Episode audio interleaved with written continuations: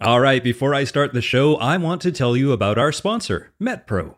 Last spring, you might remember that I did an episode with MetPro's founder, Angelo Poli, about how his company has helped thousands of people understand their bodies better through metabolism tracking. Well, MetPro just launched a brand new tool that lets you see the same science and tailored strategy that their experts use. So you can start tracking, analyzing, and learning what your metabolism responds to best.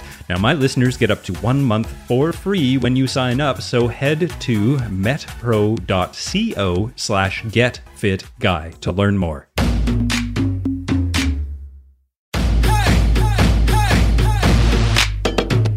Welcome to the Get Fit Guys, quick and dirty tips to slim down and shape up. My name is Ben Greenfield, and I'm the Get Fit Guy. In today's podcast episode, we're going to jump into three different ways that you can biohack your fitness, specifically for injuries, for sleep, and for breathing.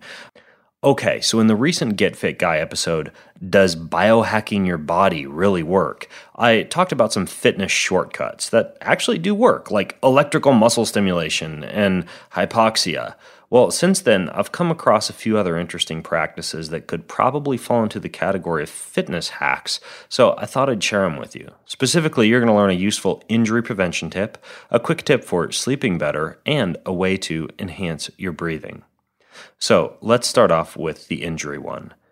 It's heal your hamstrings. I recently discovered this infographic about a hamstring lengthening and strengthening technique that's based on the concept that most hamstring injuries happen as your hamstrings are getting longer and stretching beyond their normal limit. This might happen if you're, say, sprinting or kicking a soccer ball really hard.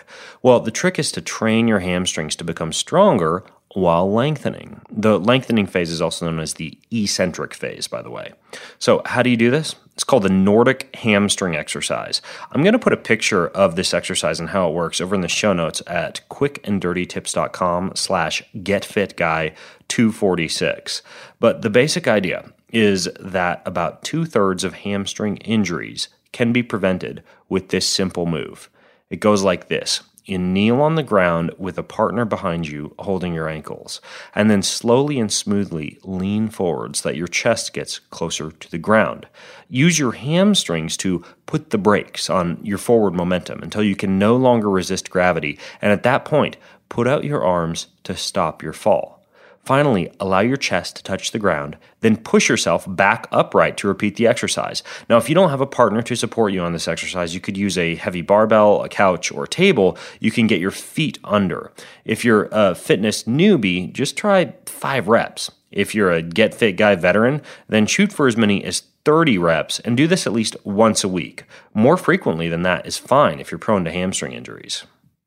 Okay, next up is a little sleep hack. And I watched a video recently about a sleep hack that got me thinking about this trick. I'll put a link in the video in the show notes, again over at quickanddirtytips.com slash getfitguy246. Here's how it works. Keep one foot or both feet outside of your blanket. It could help you both sleep better and fall asleep faster. This recent New York Magazine article interviewed a spokesperson for the National Sleep Foundation and a psychology professor and her research focuses on chronopsychology, which is the study of how our routines and biological rhythms fluctuate throughout the day and the night. And this includes studying the connection between sleep and temperature. So, right before you fall asleep, your body temp starts to drop. And in the deepest stages of sleep, your body is at its coolest. Well, a few of the things you can do to help this cooling along are to sleep in a cold room, to take a cold shower before bed, and in the case of this particular sleep hack, to stick your sockless feet or foot out from underneath the covers.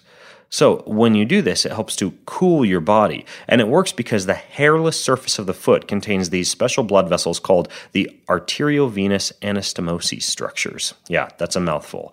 And this helps with heat loss and dissipation of body heat. So, sticking your toe or your foot out from underneath your covers while you're sleeping could help you get deeper, more restorative sleep. Before I go on, I want to tell you about our sponsor, MetPro. Last spring, I did an episode with MetPro's founder, Angelo Poli, all about metabolism. And his company, MetPro, continues to help thousands of people transform their bodies by hacking their metabolism through concierge coaching. Now, I spent a couple of months actually using MetPro a while ago, and it was a really cool experience, I have to say.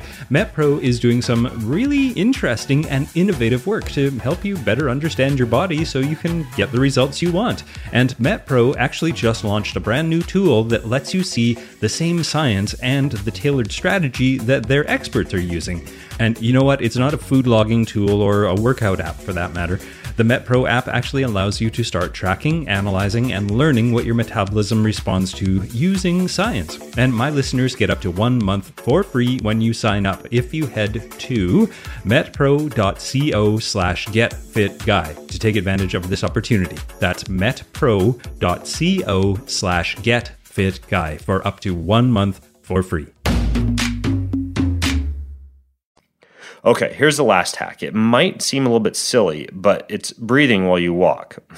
I know, everybody breathes while they walk, right? But this is an entirely different thing. You practice something called box breathing while you walk. Now, I was first introduced to box breathing uh, when I was at the SEAL Fit Academy, and I even introduced the practice in my new work of fiction, in which one of the characters uses box breathing to calm their heart rate and stress levels. If you want to follow that piece of fiction, by the way, it's over at bengreenfieldfitness.com slash the forest. Anyways, in chapter three, I talk about using box breathing as a way to calm stress. Well, it works like this. So, when you're walking, for four steps of walking, breathe in.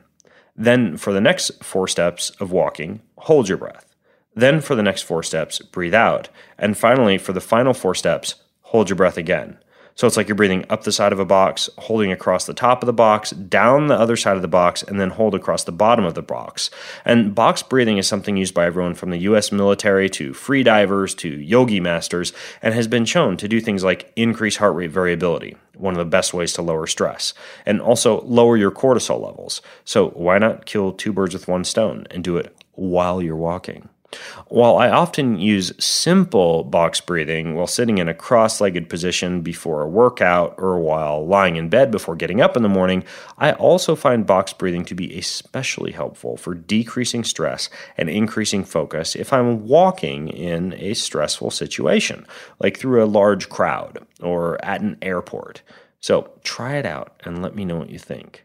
Now, if you have any more questions about these three little fitness hacks for hamstring injuries, for sleep, and for breathing, then head over to facebook.com slash getfitguy, where you can comment, you can join the conversation, and you can even leave your own little fitness hacks. So that's facebook.com slash getfitguy.